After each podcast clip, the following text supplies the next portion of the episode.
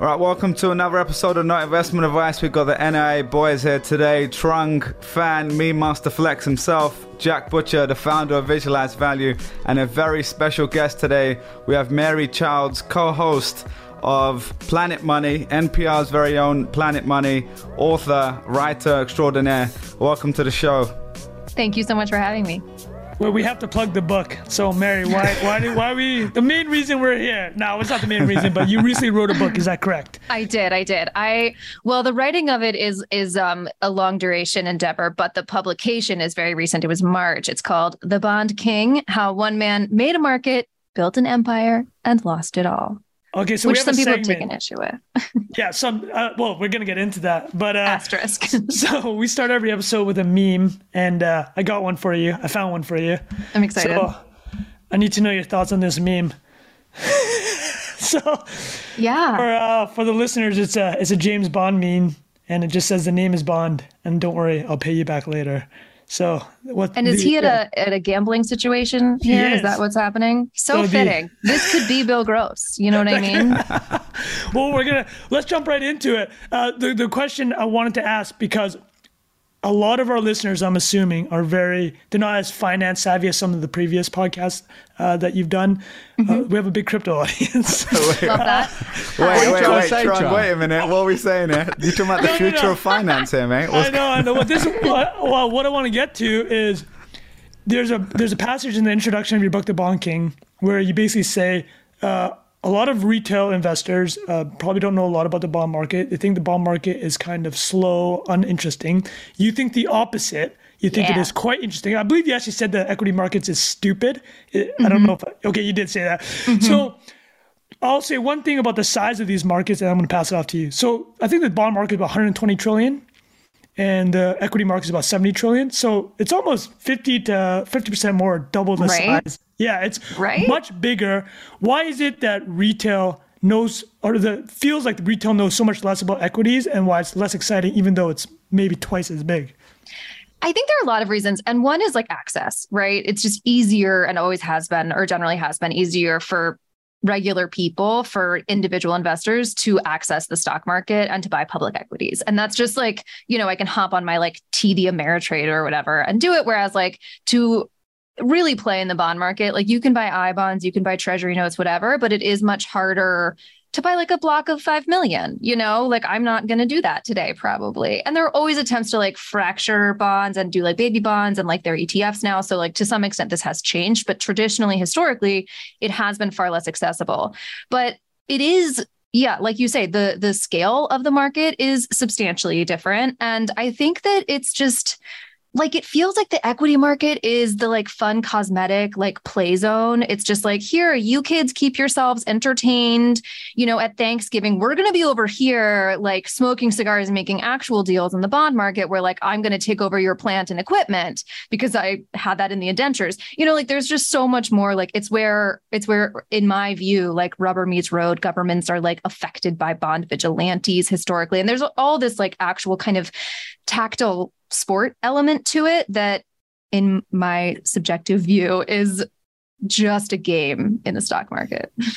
Wait, Sorry. when you say just a game in the stock market is It's like Bill Ackman trying to like shake somebody into agreeing with him. Like it's like, okay, man, like that's your opinion. I don't know.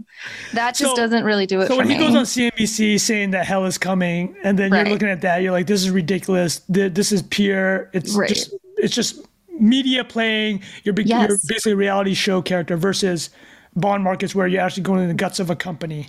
literally exactly that and like i get annoyed i think part of my annoyance with the the stock market and the related coverage and i think this has gotten better in recent years is that like if my job were still you know beat market reporting i would have to write up everything bill ackman said i would have to be like bill ackman thinks this thing and like i don't no offense to Bill, I don't really care. Like, Okay. you're a guy. Okay. So, and there's like this overweight where like Bill Ackman just talking can take up so much of your time. And I regret that I have chosen Bill because, like, you know, w- no shade, this could be anybody, but like the individual, like celebrity star worship and Bill Gross was certainly one of these from the bond market and one of the few that kind of crossed over into the mainstream. But like, I don't know, I find a lot of that, yeah, they're not, in my view, like doing that same kind of tactile sport, like actual full contact with the companies that they and governments that they invest in. And, you know, they think differently. They think they are, and like they're doing activism and whatever. Um, so or I guess activist investing, which is super different from activism. yeah, absolutely. well, I think this would be a good chance actually to ask uh, Bilal and Jack what they think about the bond market because I, yeah. I used to have a CFA. I refuse to pay the annual fees, so I nice. kind of know what's going on in the bond market. We call him Not Fiat really. fan for, since the beginning yeah, of the I'm show. Very so. Fiat. I, I'm, I'm the least crypto of this group. But Jack and Bilal, what do you guys know about the bond market? Did you realize how much bigger it is than the equity markets? Well, I was just going to ask for a, a bond 101 here for the listeners. I think we might yeah. be going. Uh, yeah, that's a good question. We might be oh, jumping the shark horse. a little bit. Yeah. So let's go. Let's go to the dummy definition, and then we can yeah. reflect. Yeah. So stocks are, you know, publicly traded slices of ownership, future value.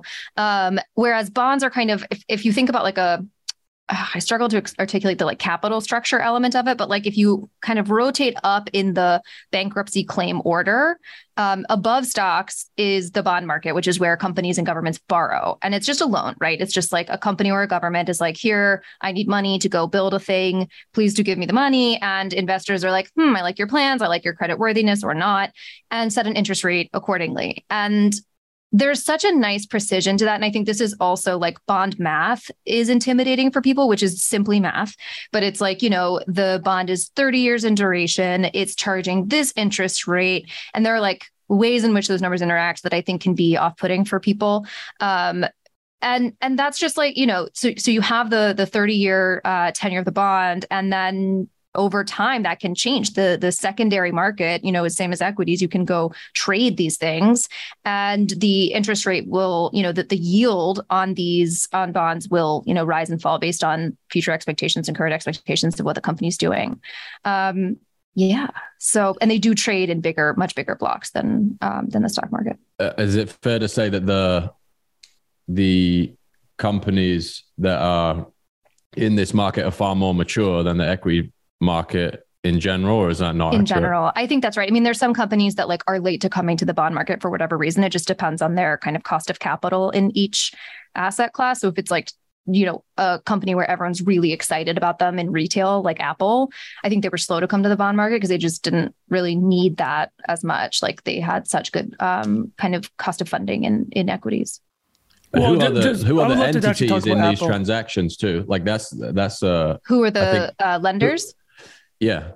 Yeah. So, I mean, you get a lot of enormous fund groups like uh, Blackstone, BlackRock, um, uh, PIMCO, um, DoubleLine, Guggenheim. It's it's giant pools of you know institutional money which can be pooled. Little people, my retirement account, um, yours maybe. I don't know. Yours sounds like it's in crypto. Um, I think and, I oversold the crypto part. oh, did you? Okay, okay, okay. Sorry, you also. Um, and then you know, endowments, foundations, high net worth individuals, um, sovereign wealth, all these things. Everybody. Well, I actually think what's important about you bringing up the different institutions is at the very beginning you had mentioned why uh, equity, I mean, retails might be uh, less interested in bonds because they're not going to be able to buy these massive blocks, right? Yeah, yeah. All these pools of money you described are the ones going out buying these massive blocks. Yeah. Additionally, as you mentioned in the book, institutional money, they need, you know, very well defined cadence of when they're getting interest payments, when the money's right. being repaid. Whereas retail is very happy to try to score a, bit, a quick W exactly. in a week. And and that's an interesting point too, because like munis you know, that market is often dominated by like retirement like people who want that fixed income that payment and like tax benefit of that of the structure of those. So there is like there are little pockets that are kind of not what i'm not my kind of general but like exactly the the fixed schedule of bonds is kind of a, a delightful feature that uh, works really well for a lot of people and institutions. I, I want to mention also in the so your book is about Bill Gross, uh, who basically ran probably the most important bond trader ever, as you mentioned. And uh, but in the 1970s, when he started uh, yeah. in the bond market, it was literally just coop. I mean, you had these bonds in the basements of. Could you explain that and how boring it yeah. was? Yeah, exactly. So Bill Gross's first job uh, was as a credit analyst at a life insurance company, and as such, like we were saying, this like boring schedule of bond, you know, interest payments and repayment of principal, like that's a really nice thing for an insurance company to be able to line up against their liabilities, against the policies that they know with some certainty will pay out and kind of with some certainty when. So the job that Bill had was to just issue to say, okay, this company looks creditworthy. I love it. I'm an, I think we should lend to it. This company looks bad. Let's not lend to it.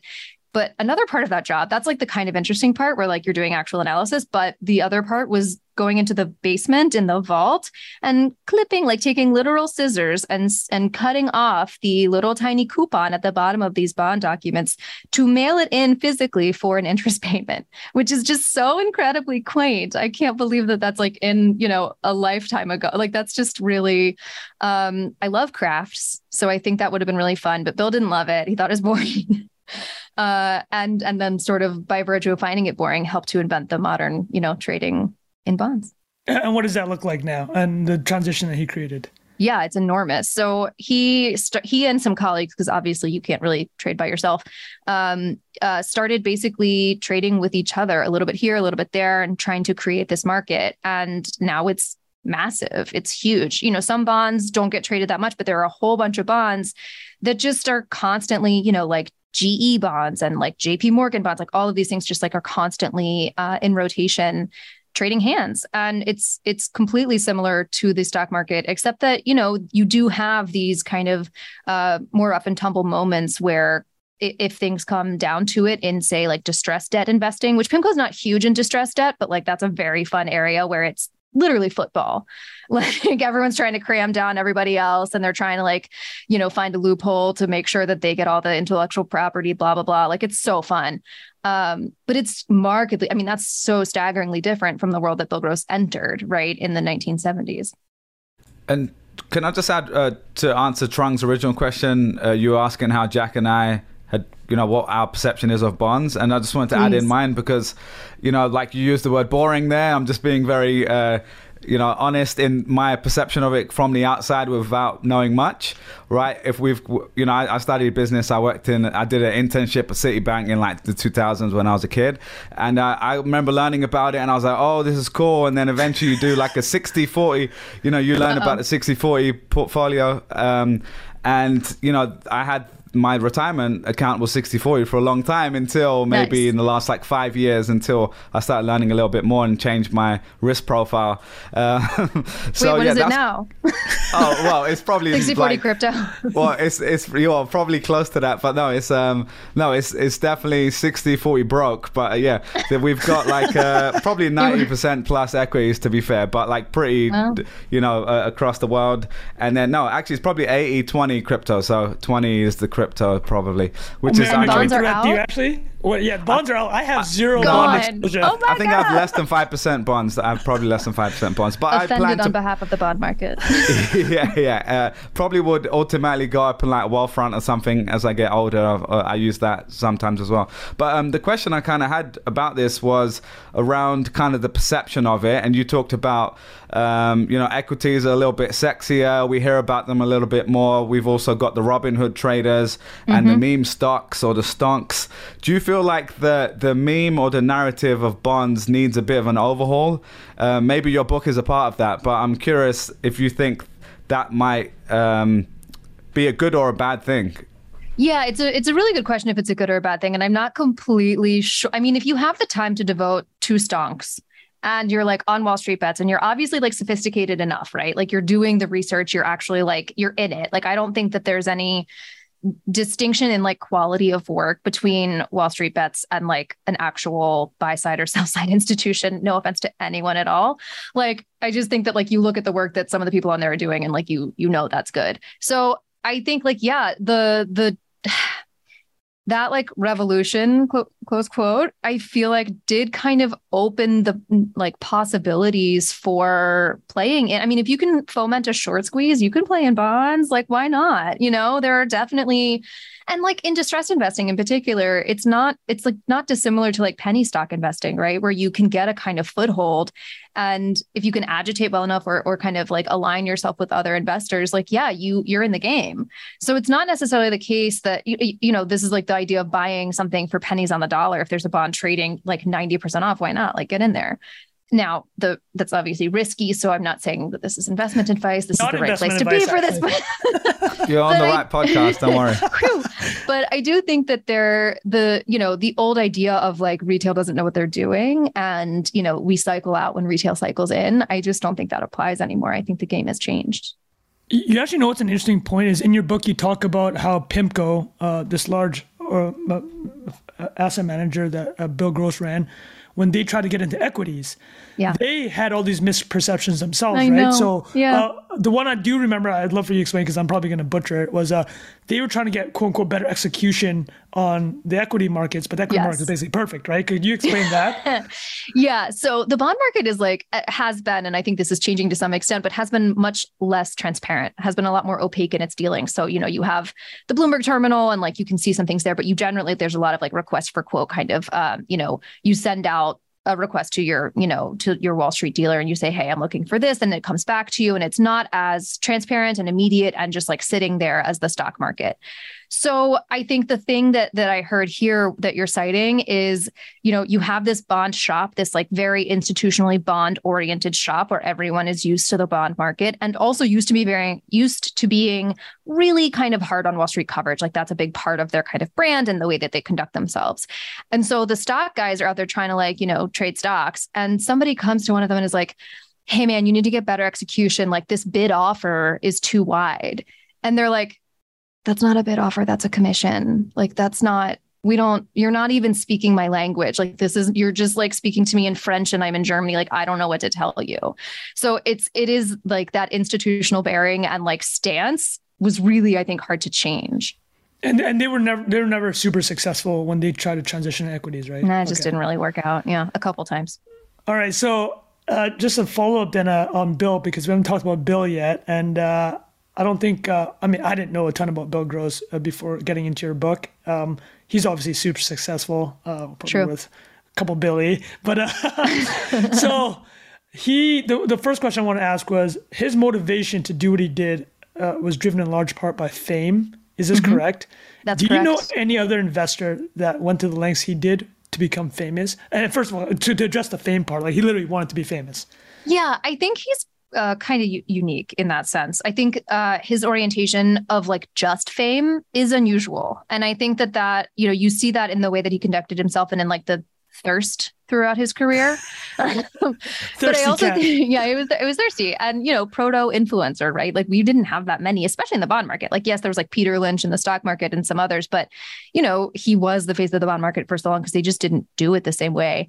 And I think Jeffrey Gundlach kind of falls in a similar, like I don't he the the legend of Jeffrey is that he watched Lifestyles of the Rich and Famous when he was like, you know, sitting on his floor eating a pizza off a, you know, bunch of cardboard boxes. And he was like, why am I wait, why am I doing this? Like, why don't I just get rich? So he I think his path was not just for fame, but like he was watching Lifestyles the Rich and Famous, like rich and famous. I think his is more seeking influence and power but um the same idea of like I, this is my goal. This is my like big headline. I want to be this this kind of like newsmaker. Um but i don't think it was as purely fa- i mean bill is unusual in that i think. And you've spent hundreds of hours of time with him. yeah a lot of time with him yeah. So over seven years researching this book, uh, I've heard rumors that they tried to pay you $10 million not to publish. i don't know where you heard that. Just kidding. It's in my book yes i can confirm that i heard that rumor it is not true no one offered me any dollars to not write the book i did that by myself for seven years Okay, okay. So, uh, well, actually, I, I, I heard you mention a number of, if you were to multiply the hours that you put into this book, what was the hourly wage? Oh my God. I think you- I was paying myself like this is not a rate that I would accept. I want to make clear, but if I paid myself like $60 an hour, and I haven't updated this, I don't remember when I like drew the line and I don't remember like my exact, I'd have to go find my little sheet. But yeah, if I paid myself $60 an hour and included all the various costs, and I can't remember if I included my travel expenses and like hotels, it, this book cost me $1.6 million. Oh my goodness. People buy this book. Yeah. Please help me recoup. This is a GoFundMe. Um, do you guys have any more questions on the bond markets? No, I mean, good transition. I think we were going to talk about, um, well, we'll get to the Substack kind of independent journalism stuff a little bit later, but that relates to your $60 an hour anecdote there. Um, I think Jack was going to ask you a little bit more about crypto. Um, Please. Well, we actually found a tweet, Mary. Uh, that, that, usually sounds bad, but so this is you in 2013. So you knew about Bitcoin at least in 2013. So yes. the question is, at what price did you buy, and why are you not retired right now? so I had this thing that you know, so journalists can't invest, right? We're not supposed to like buy stocks or whatever. And I think I thought that Bitcoin fell under that kind of umbrella. You were at Bloomberg at the time, is that right? Yeah, and the rules okay. are pretty strict and with good reason, right? Like you don't want to be like, "Hey, buy Citibank," like, "Oh, this is a good bank," and then like you own it, and then you like we obviously don't want that. Um, However, I did own a lot of dollars relative to my holdings of Bitcoin. So it's like a little confusing where I was making an implicit bet without thinking about it. Um, and like this is something that I think is hard to capture in journalism rules. Um, so I'm going to look up my crypto holdings right here live on this show. um, you're going to be so proud of me. Uh, Did you I think have... about buying Bitcoin though in 2013? I mean, yeah, like I'm like, I get it. I like this. This like this makes sense to like, yes, I love an alt thing. Let's do this. But I didn't do it because of journalism ethics. Okay, no, I'm happy. Okay. I'm fine. Um, my crypto balance is if $4. Nancy Pelosi can buy stocks, I think we should all be allowed to. So. Fair enough. so my crypto balance at this moment is four dollars and twenty five cents. Uh, I can tell you I'm down 49.4%, 49.94%. Yeah. Was this so, one of those? Uh, hold it, hold it. Lost hold a cup of coffee. yeah. yeah, yeah, yeah. I lost a cup of. Co- um, when did I buy? You know, part of why I so I put in like five dollars in May, which was a great time, a great time to buy. So I might. Um, I was averaging my dollar cost down. Um, no, it's uh, and I bought a little bit of Ethereum. When did I buy my Ethereum? You got two uh, yeah, two June big fans. June. Yeah. So I feel like I'm pretty good at market timing, is what I've learned.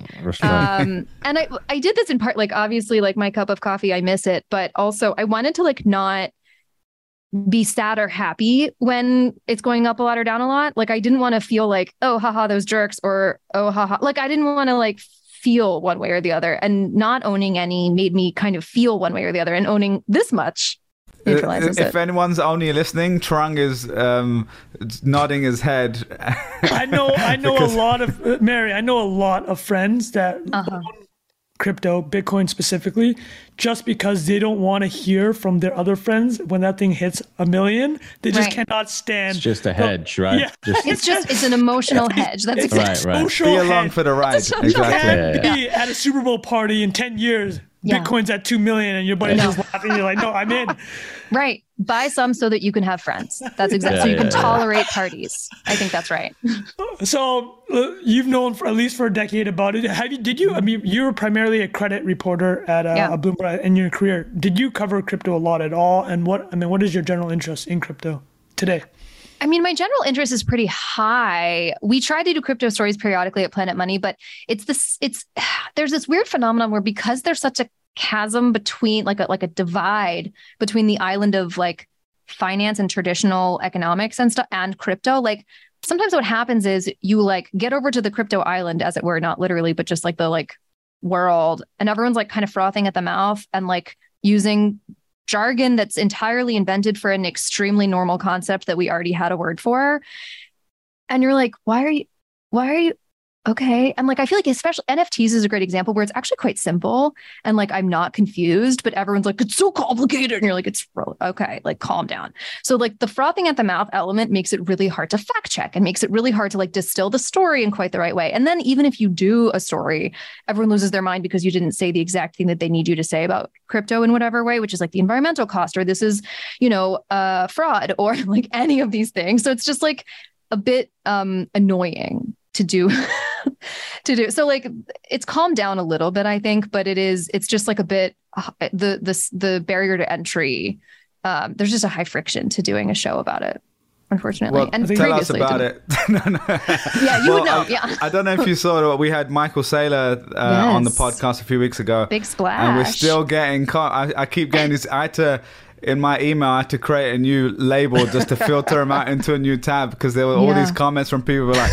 I search every day for Michael Saylor videos, and you My guys God. are complete idiots or something like that. So you it's kind of. uh, unfortunate that yeah, yeah. Mary, no, it's like uh, every which way. I- I- as a Planet Money professional and you know a reporter extraordinaire, Yes. just want to let you know if you ever have Michael Saylor on, you just got to ask one question. You can talk for two hours. So, just future reference. well, that was our Thank favorite you so comment. much. I think I'm Our good. favorite comment was, uh, "You don't need three people to interview Michael Saylor; he can interview himself." That which is is pretty good. Wonderful. Yeah, I do feel like that's the best. You know, as I've gotten more experienced as a journalist, I've gotten less patient, and I love that in particular because I often feel like people have a play button somewhere, and you just got to find that. Like, I sit down and I'm like, okay, go. Like, that's not a good question. You need Right. to, you do like, but it's nice to know that there that Michael Saylor can just boop do it himself. two hours. Well, Jack, I think you had. I think Jack was uh, noodling when you're talking about the inscrutability of crypto for some people and why Mm-hmm. it might not be the easiest uh, topic for, I guess, Planet Money. How, how would you? I mean, Planet Money is pretty mainstream. We're yeah? very smart. I just Yeah. want to say, But you're it's extremely scrutable. mainstream. We No, just you get- scrutable for you is a scrutable for the audience. So what do Thank you, think? Okay, yeah, that's what I mean. Jack, thoughts? Well, I was um I think Bilal asked along the lines of the question I was going to ask like the um like how difficult it becomes to talk about something when you have to like something that's emergent versus something that's been around for decades. There's Yeah. a it's a really difficult thing to have an open conversation about this stuff without it getting religious which is what has happened in a number of our conversations and even like when you when you brought up the example of the bonds being clipped by hand decades ago i think one of the things that people may be confused about crypto or the way i see it is there are assets that double as infrastructure in many ways. So like people talk about this as just a purely speculative vehicle. I put $10 in i'm going to get $10,000 out in 3 or 4 years versus this like entire ecosystem which i think you need to like play around in, lose a bit of money, try and build something in to have like any kind of empathy for the Yeah. potential of it, if that makes sense. Like the. I understand completely from the outside why it just looks like absolute like madness Mayhem, and like yeah. yeah. like the way people talk about it and uh, try and justify their involvement in it. It's a really difficult thing to uh, to shed any light on, and I imagine it gets even more difficult when you have a like a massive audience of people that are not opting in for that specifically, and maybe not like entering with an open mind in that sense. So, I, my long-winded way of asking, like, in the tradi- like behind the the people that you talk to within your profession, is there like consensus on like what crypto is good for versus what you don't feel it's uh like I guess it, this is a use case question. Are there use cases Yeah. that you're interested in versus like things that you think are purely speculative nonsense? I think there are definitely, I mean, obviously there are a lot of speculative nonsense ones, but one thing that I, th- I think there is, there are use cases for sure. One that I think is like, should be like near term immediate is like, why is the real estate industry so silly? Like, why are we just doing paper? Like, I have to go and like sit in an office for a half a day. Like, this, what century is it? So that's an obvious use case where you can like just throw all that on the blockchain or should be able to just throw all that on the and like once there's kind of critical mass it'll be fast right but there is it's a hurdle to get there because there's so much like i don't know technical difficulty and like regulatory you know obstacles on purpose which is good but you know making that process reducing that friction and reducing the like in-personness of it and the like like replicating that trust with um, the crypto side of things i think is super achievable and makes a lot of sense and that's true also i think like global banking is less robust than I think I thought it was. I think like doing we did an episode on the mistaken payment from Citigroup to hedge funds and other investors where they just accidentally bloop checked the wrong box and sent 900 million dollars to the wrong exact wrong people the, or the right people depending on who you ask. And they, they literally it's just like a very antiquated system. And part of the knock on, you know, why this the reason why this happened was people said because Citigroup had these antiquated systems and they hadn't invested in like new technologies, da da da da. And, you know, trying to get like a letter from my bank to get to like a freelance payment for something is so hard just to get an like to receive money for work that I already did. So hard. That's so silly. All of that feels like, you know, I, I think like if you're trying to like another little little very micro example, go to dinner with someone in another country and try to split the bill. Like what what do you do if you don't have cash good luck like i i think i still owe someone in south africa money so like i just there's so many little things that like i just assumed that like Bank of America, Wells Fargo, that they had this under control. And I think I was being optimistic. And that's a lot of room for something like crypto to come in and just kind of replicate our systems, but faster and better. And hopefully with less of an environmental footprint. Okay. Sorry. We're clipping that out. That part is actually getting edited. The caveat is getting edited. Thank you for Rude. the rest of the no answer. FUD, that, we'll save that for the FUD segment. But yeah. um, anything else on crypto, guys, uh, before we move on to our next topic? Uh, has Planet Money done uh, a big crypto story? Okay, we did an NFT one. We did one about um, helium, and we did one about the crypto queen, who's now on the FBI's top 10 most wanted list. Congratulations to her, Queen. Nice. Lean in. I'm sorry, she scammed a lot of people very bad. I don't mean that. Do not lean um, in. Unle- she did she did wrong things. Lean out, lean out. yeah, we know the name of your second book. It looks yeah. very similar to the no, one in the back. there already is a book, and I. Queen. yeah, I'm not like. Wait, can you tease? Can you tease book number two? No, it's a nap. I'm taking a nap. okay, okay, okay. We're not. Yeah, no. I uh, I'm still. I'm taking. Uh, uh, you know, if you have good ideas, I'm all ears. But it is not going to be about Citadel. Okay. Okay. Okay. It's not about Citadel. Sorry, I know you wouldn't suggest that, but a lot of people have. We're bleeping, we're bleeping that part out too. Yeah. yeah Quick yeah. question on use cases is how could crypto potentially change the bond market? Well, the bond market has struggled to become, you know, digitized, I guess, and like automatic and like replicate like the liquidity of the stock market is harder to achieve in the bond market for a lot of reasons. Like bonds are a bit you know more specific. They aren't a standardized single contract. There are a bunch of different nodes along a, along a curve et cetera so okay, that's true, but also the uh, opacity has helped preserve profitability for uh, to some extent for uh, banks and traders. So I think that there's uh, that reluctance is um, intentional. So if there's a transition towards more electronic trading, like that means lowered costs, that means good things for end users, like that. I mean, yeah, that that could be one. Mm-hmm. I like that. Um, I'll tell them. I'll call well, the That's all of them. Those are three yeah. of them. We'll count those yeah. three. I mean, basically, yeah. Great. Um, so yeah, to switch gears a little bit, I know you just talked about your first book, which took seven years. You're obviously working uh, for NPR on Planet Money. You've written yes. for Bloomberg, Financial Times, Barron's, Reuters. I'm sure many others as well.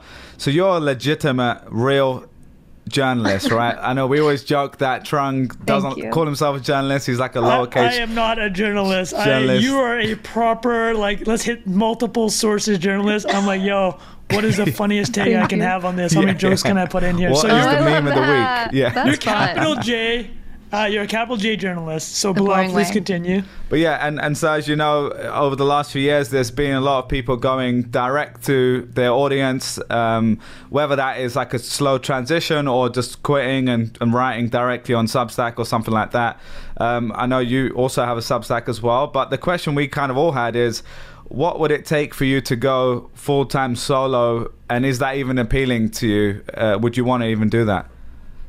Um, I love this question. I think it's it's such a compliment, first of all, because the only way you go solo is if you're doing work that people will pay for, which is like means that people like it. That's wonderful. So just even to like have that kind of brand and like ability to do it, I think is like so wonderful and truly like necessary. I feel like the washout in journalism in the industry is obviously really painful for me because my friends, you know, are making less money and less and, and me, you know, we're doing worse than we could have or would have um, in other other times. But it's also, I think, deleterious to democracy. I am very hopelessly biased on this, but I think that like leaving it just to private enterprises to like write about themselves and have like entrepreneurs only be our kind of beacons or at government, like those are dangerous. That's not ideal but you know, I'm a journalist. So I would th- I would say that.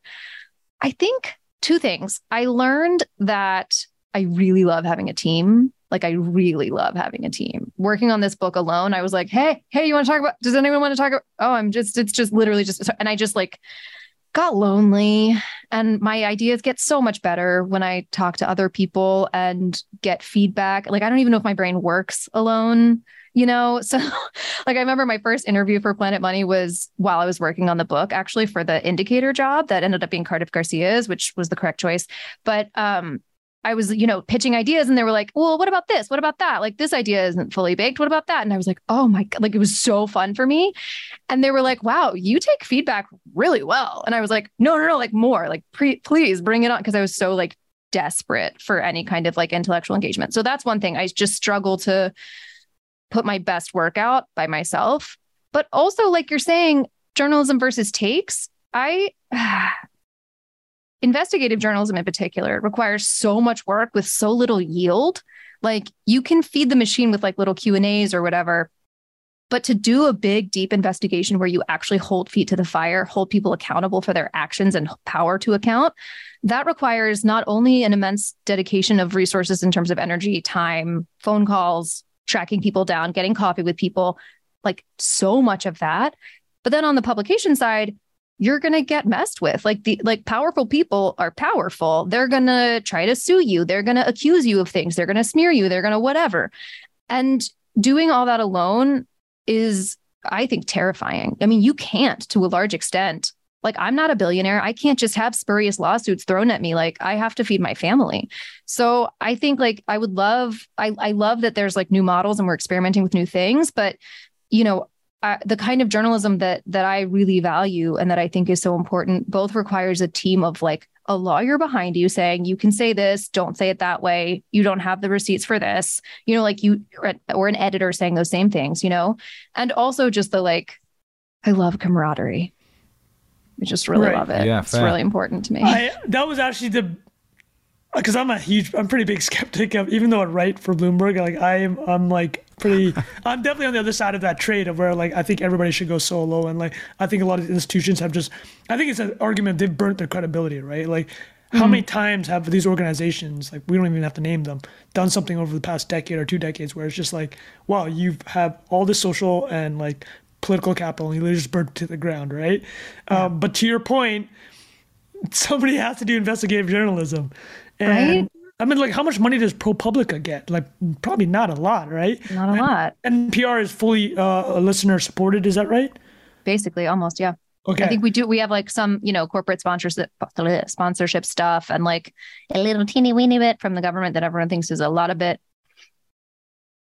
That's a good argument, actually. The investigative yeah, journalism. Jack, I need a rebuttal there, man. Not a rebuttal, but I no, love your I don't have a rebuttal. I have a like a follow up question on um, just over the course of your career, how has the kind of half life of a story changed? Because I remember reading this maybe five, six years ago, where obviously if you're investing months, years into researching something and you drop this yeah. story, and then, you know, maybe 2016 was the huge inflection point, but like you have 24 hours of attention or less in a lot of Literally. cases. I'd just be curious to hear you talk about that.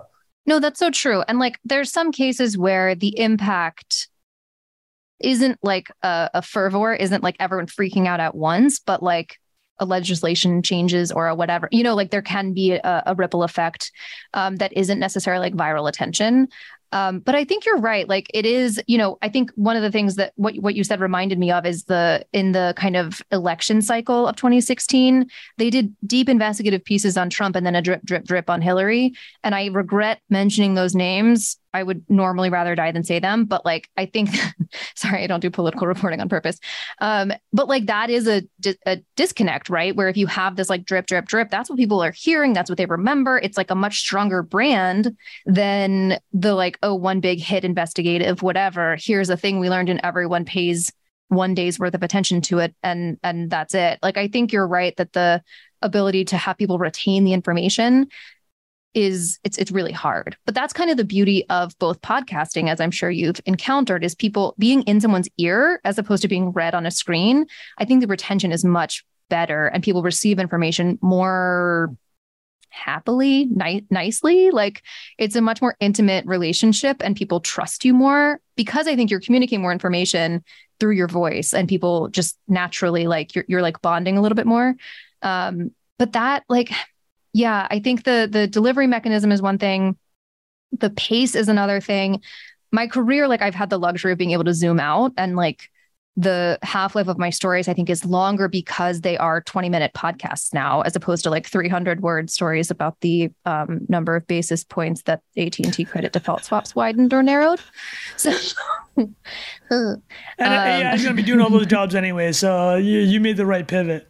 Thank you. It's been, I mean, it's a great show and it's a luxury. It's a real luxury to be able to have time to dig in because not the structure of the industry is like everyone's still chasing that daily viral. How? But, uh, so I had a quick question. On, it's about obviously uh, Planet Money is super highly produced, right? So how long uh-huh. does it? How many hours does it take to do twenty minutes? A billion. Um, it takes a lot of work. Like I remember talking to someone who has a podcast, and he was like, "How big is your team?" And I was like, "I don't know, twenty at the time." And he was like, "What? Oh my god, that's so big!" But we do. We work like we produce it so so heavily, and like we're really hard on ourselves, like on purpose, because so we want the show for twenty minutes. Oh God, people hours. Okay, so if there's two hosts, an editor and a producer per show, sometimes two producers. Um, I don't, it's so impossible because it depends. Like I just did a show called Recession Referees that took six days from interview to publication, which is like good. That's like, you know, it was a clean show. It's easy to like understand what I was trying to achieve. Um, you know, the producer helped me book the things, like she just like nailed every so, you know, that was that was fine. That was a, a light lift. But other shows require a lot more conceptual work and structuring and like okay this part is a tangent now because we changed the frame. It's it's kind of you know it can take months. It can take literally right. months of almost full time. Do you do you do these shows with the intention of it i want this because i know npr Planet Money does a ton of their old classics right? They bring episodes back from 10 years ago. Is the idea yeah, yeah. Like, i want this to be evergreen for 10 20 30 years yeah we don't consider ourselves like a news chasey show. We want to be on the news in the sense that like if there's something in the news like are we in a recession we're a really good place to understand like the the deeper like the systems that that make that question answerable. Like there are machinations and history and like think like people and and committees and things that come to bear that you don't really have time to get into in a three minute news story. You can do some of it but not a lot of it. And like yes we want our shows to kind of stand alone like impervious to the winds of whatever news is happening. Like it'll be relevant again in you know 2.5 years when we have another recession Well, I think this recession episode is a perfect example because I would love for you to actually walk through the episode. I listened to it yesterday. Uh, I don't know if uh, Jack or Bilal had a chance, but no, I listened to it as well. Yeah, it's good. Yeah, it's because it's, definitely something along the lines of uh, our previous questions of institutional power and reputation versus mm-hmm. you know this groundswell of people that can quote unquote do themselves. Because we've joked about it in our group chats. We're like, look at these like literally we're like look at these clowns like they can't admit it's a recession. But uh and that's kind of the meme that was running around fintwit right? But yeah. then actually when you listen to your podcast exactly to your point there's actually a lot more to it than hey what is the technical definition of recession right? I wonder right. if you could walk through that and uh, kind of explain how it actually is defined. Happy to. I love this one. So yeah, you kind of the like mainstream colloquial definition of a recession is two negative quarters of GDP consecutively. And that is like nice and automatic and you can get it, you understand but it's not the like actual definition according to the committee that calls it. So the committee is this National Bureau of Economic Research Business Cycle Dating Committee is their name, but it's this group of eight economists that they like, you know, are Harvard and Stanford professors who care not at all about what's going on today, tomorrow. They are not on FinTwit. They do not pay attention to that stuff. they don't know what a meme is. Yeah, they're missing really fire memes, but they don't want to know about it. Like they are, they gather only when there's a sign of recession beginning or ending, like when they would need to say, you know, the day that the the economic conditions changed. And that basically is because they they literally have no no reason to care about the present. Their work is entirely to inform future research. You know, the the NBER was created by kind of polar opposite um, political opponents. I don't want to call them opponents. That's rude, but they like came together to be like, we need to have a foundation, a common language to speak in order to be able to like know anything, like to make progress on knowing anything at all, like what causes a recession, what causes a boom. Like if we want to be able to foment economic growth, how do we do that? We need to be able to say what happened in the past so we can try to replicate successful things in the future. So it is the kind of idea of you know anything could happen today and they're just like they literally don't care that this committee is not going to pay attention they're only going to um, take their extreme time to make the right choice to say this this was indeed a recession. It started x it ended y um, and they're just in no hurry. And that's why when people are saying, "Hey, nobody, they're not going out and they're not going to slap it's a label on. Yeah, Yeah. today. Okay, Yeah. fair enough. And you know, GDP gets revised, but I almost felt bad like doing this show because I was like, don't look at them. Let them be. Like, yeah, you know what I mean? Like to some extent, I don't want to like I feel like the minute Was we like turn our attention to no, it was it was actually really well received because I think it it is a true question. It's like an actual and like I love doing a show that actually answers a genuine question um that I have or that listeners have. Um and this was definitely that where people are like, oh, oh, well, thanks. This is uh, this is actually to the this is what the NBER uh, economists are missing. So Mm, this is every time there's a recession, somebody does this tweet. So for the listeners, it's uh, it's only recession if it's from the recession region of France. Otherwise, it's a sparkling downturn. But this is the best part of this meme. Every if I had a single dime idiot for on the every- internet does it. We wouldn't have a recession. I mean, this is printing money if we had a dime for every time someone tweets this. Exactly right. We, This is the we're close to MMT of memes. Yeah. But Well, uh, Ma- no, I Mary, love that. I, I was going to ask you. We were talking about. Um, we started talking about podcasts there, so I'm just curious to get your take because you you described a 300 word piece to Yeah. tw- having all this you know time with with 20 minutes, and um, and that is a huge difference, right? But for me, like I love doing long, long form. I have another podcast called Creator Lab, and I do up to two hour interviews with people. So uh, I'm curious to hear from your point of view as someone who's been doing podcasting for a long time. Um, similar to what I said earlier around like what you would do kind of differently. Like if obviously Planet Money is one of the biggest podcasts around, it's an amazing show. Um, but if you had all the support and you wa- and you had no restrictions, whether that was time or the style, tone, or anything like that, uh, is what would you do differently? Are there different types of topics you'd prefer to cover? Um, kind of like a magic Oh. one question. What you would love to do on the podcast side?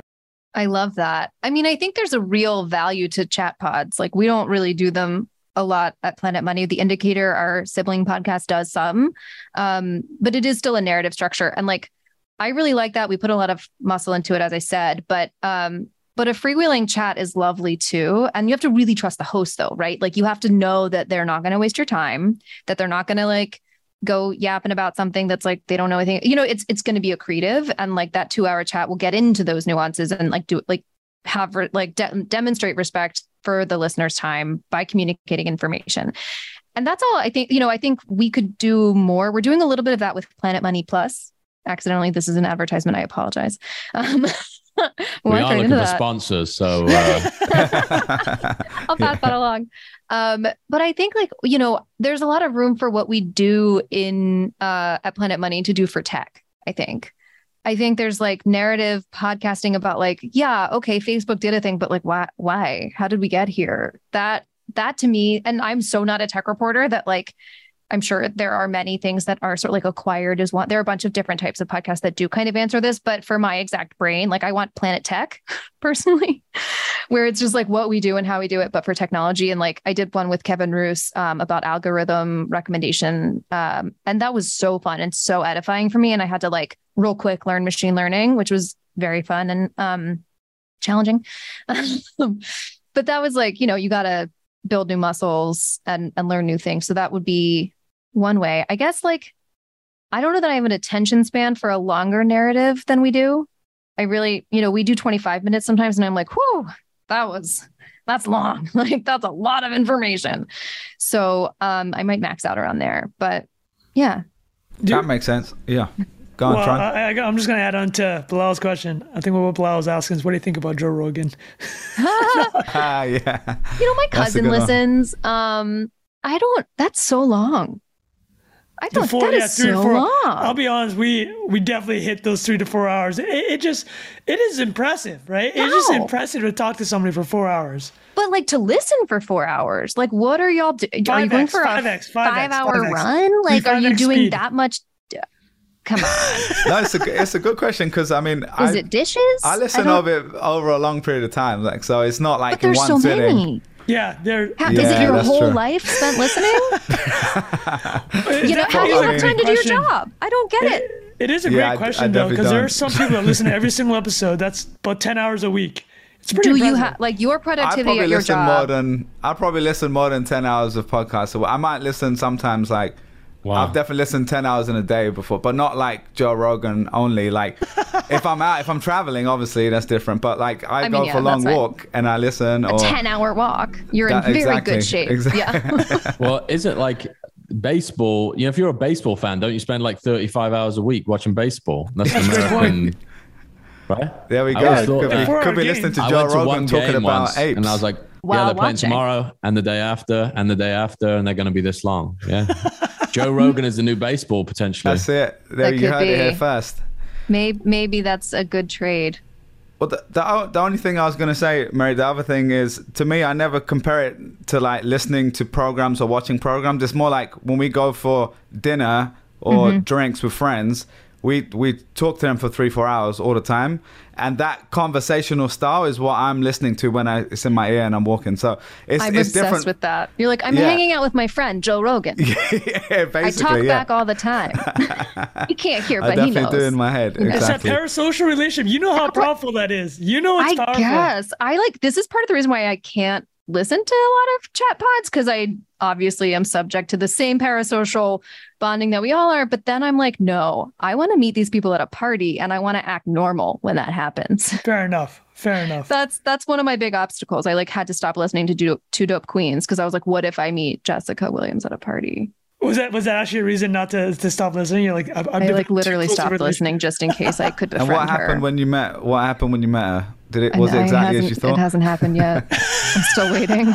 We're gonna speak 10 it into years. existence. Thank you. Yeah, we got to get you on Joe Rogan. So you can There go we that's the go. next step. That's true. He would. Appreciate you. He'd Thank love you. that bong bong Yeah. king chat. Um, I know we've only got a couple minutes left, um, but I know you. I think you had a question for us as well. You Yeah. get to ask us the last one. Thank you. It's an honor. Um, first time, you know, first time caller. Um, how do you manage your information flow given I mean, now I'm terrified because you listen to 10 hours of podcast a day and I don't understand. So I maybe we're just on different um, levels of consumption ability or capacity, but like how there's a fire hose. How do you manage the fire hose of information? How do you monitor like this is cresting, this is happening? Like TikTok's the number one music platform now. Like, how do you know? That's my Uh, question. I will. I will answer this. Uh, Yeah. I definitely took myself off that treadmill. So I used to write for Mm. a daily a tech newsletter called The Hustle, Mm-hmm. and uh, I had to very much be probably like when you were a beat reporter for Bloomberg, and uh, by the end of it, I'm like, I don't. I don't want to be in the news cycle anymore. It's just Yeah. it's not fun. It's like, and it's, it's everything you mentioned. Like these trends, the ones that are actually important. Or like this NBER stuff. It's the stuff that you can look back three, four years, it's still relevant. So Yeah. I've very intentionally taking myself out of that. Hey, what's quote unquote trending? Having said that, I got a pretty sick information diet. it's a, it's a. I mean- I'm Very like- healthy. I have it down to like, yeah. I mean, I've so all the major publication apps like WSJ, Bloomberg, uh, um, uh, Financial Times. But like, it's a it's a routine at this point. I'm subscribed to like 30 newsletters. I just wake up, just kind of scroll through everything, and then have my. Uh, I know what Twitter accounts I'm looking at. Uh, Mm-hmm. I know what uh, Reddit I'm going through. But yeah, it's a, at this point, it's not so much like I'm trying to stay on top of the cycle. It's like I just trying to find content You that I can your meme. Yeah.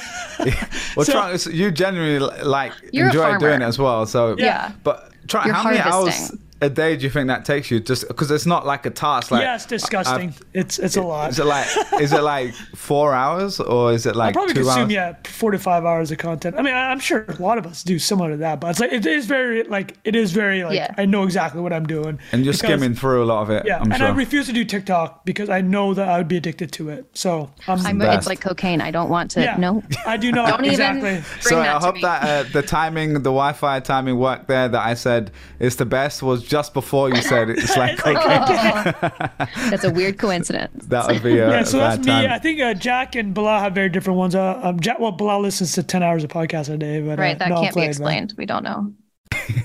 Jack, going after you, mate. Oh, I think you muted, brother. I'm muted. Sorry. Yeah, a lot of mine is uh, Twitter. Unfortunately, No, right? yeah. Um, yeah, I get. We talk a lot about crypto on this podcast, and NFTs was a big uh, thing last year. And uh, we actually referenced this uh, article, big uh, crypto commentator called Cobie wrote, called "Trading the Meta Game," Hmm. and like being in these markets that move so quickly and are so um, fickle, I guess. Yeah. like Twitter is the only place where you can get information anywhere close to fast enough to stay on top of that stuff. But I had the same moment that Trung did late last year. I was like, I have to get out of this. This is just uh, just nightmarish amount of uh, time and energy being spent on, you know, Mooncat 692's opinion. That's a real account. That's, That's a real Actual account. Yeah. account. We've definitely referenced a referenced it on the times. show like before. exactly that. Yeah. Well, Mary, actually, I'll, I'll tell you the metagame because I, I, I want Jack to expand on it because I think you'll appreciate this as a business reporter. It's like basically Cobie, who's kind of a very well known crypto trader, had it was explaining how he was successful. He's like, okay, if if a, a coin like Dogecoin hits, right, mm-hmm. his perception is then okay. I'm now looking the next level up is like, what are all the other dog coins that are in this space? Because the the meme of the dog as a coin is gonna start spreading, and he's like, mm-hmm. I'm gonna find the next dog coin that will blow up. So that's the meta game that he's explaining. You're making right? him sound very sophisticated. No, no, no. It is. No, the I thing is, like, that. he catches many of these type of waves, right? Like he'll know So that when is a investment type of coin gets.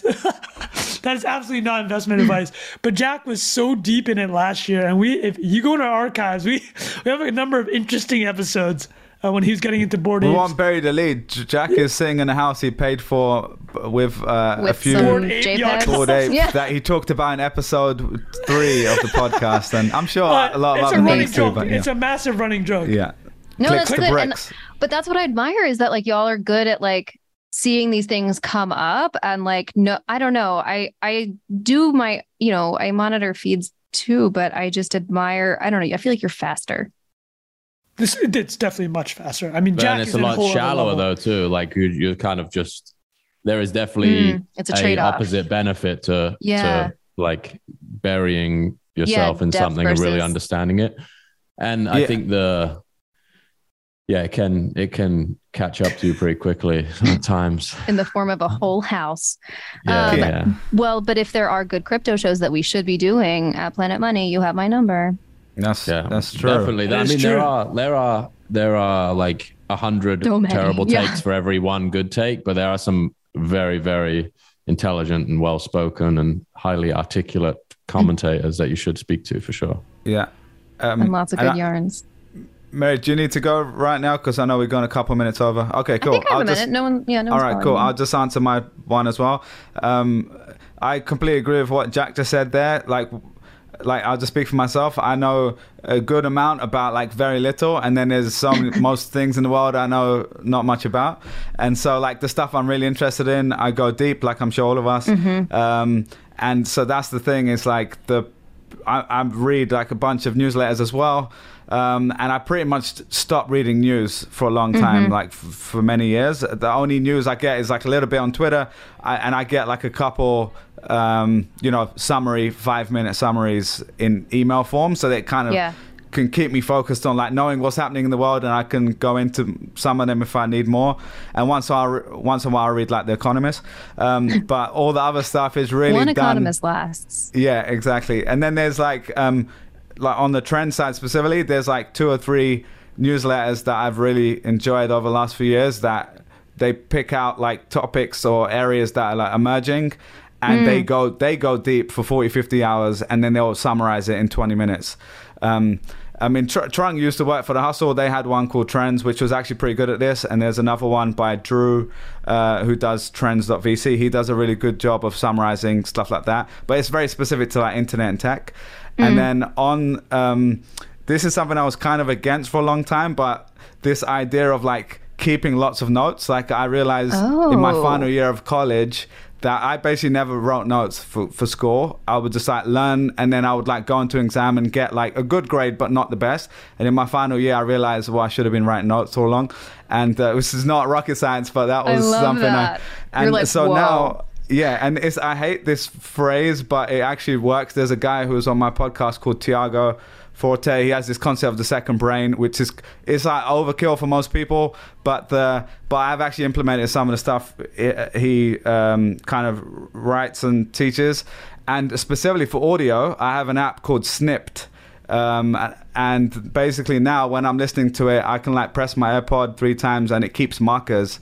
So like when I was listening to your podcast in the morning, I was like, oh, I'm going to ask her about that. Let me save that. So Nice. I press it and then the transcript goes into my Evernote. So by the time I go back, I can like search for it. And like, I don't have to re-listen to the whole 20 minute episode again. So there's like That stuff would be like that over time that's helped me kind of stay on top of it as well. Mary, do you I have a crazy Perfect. process like that? Do you have a process like that? No, I mean, I did a media diet thing for why is this interesting? And um, it was uh, humiliating because I was like, I mean, most of my uh, news gathering is Twitter.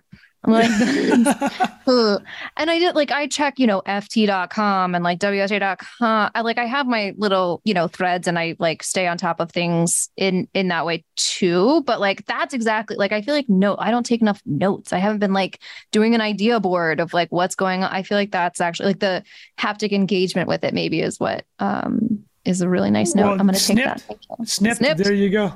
And I go. hate that people write send to Readwise on Twitter, but genuinely I, I've used it and it like I read stuff from uh, that I highlighted a year ago, and I'm like, oh, that was quite an interesting thing that I that I really Yeah. now Spamming remember. our feed, dude.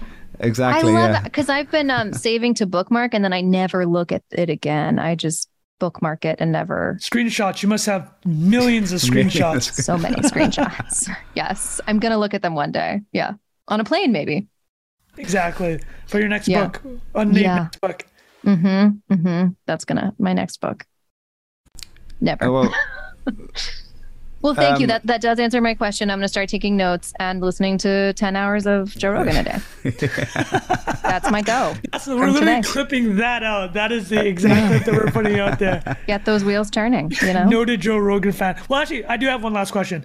Do you what? uh Could you give us kind of your three favorite podcasts? That you yeah, I was going to This ask that too. one? Yeah. Perfect. Um, this one, Odd Lots, and ooh, I just st- I mm, can I do a tie for my third? Yeah. Okay, I'm new to to these, but um, Hollywood Handbook and Normal Gossip. I don't know either of those. What are they? Speaking of Yeah, not- parasocial, they're definitely like um so in the pandemic I moved and then I had a baby and so my social life has atrophied pretty substantially and um these podcasts are sort of standing in for having friends. Okay. Nice. Yeah. Sounds sounds like me. Yeah. So big yeah, I don't have yeah. a kid, and I um, But Joe live in the middle is of your best friend, so That's so sweet. I know he appreciates it. Yeah. No, Um, they're good. They're good. They're funny. They're like uh I don't know, even the basic of like someone used a fun word that I haven't heard in a long time like ooh, fun word. Like that that's the level that I'm working with where I'm like excited to hear a um clip. you kind of want a little bit unplugging, right? Like a little bit less serious. Yeah. Yeah, Yeah, I fair want some vibe. Yeah. That's it. It's hard to go back to serious podcasts after you've got the fun ones. Thanks again for joining us, and uh, we will see you next week on Not Investment Advice.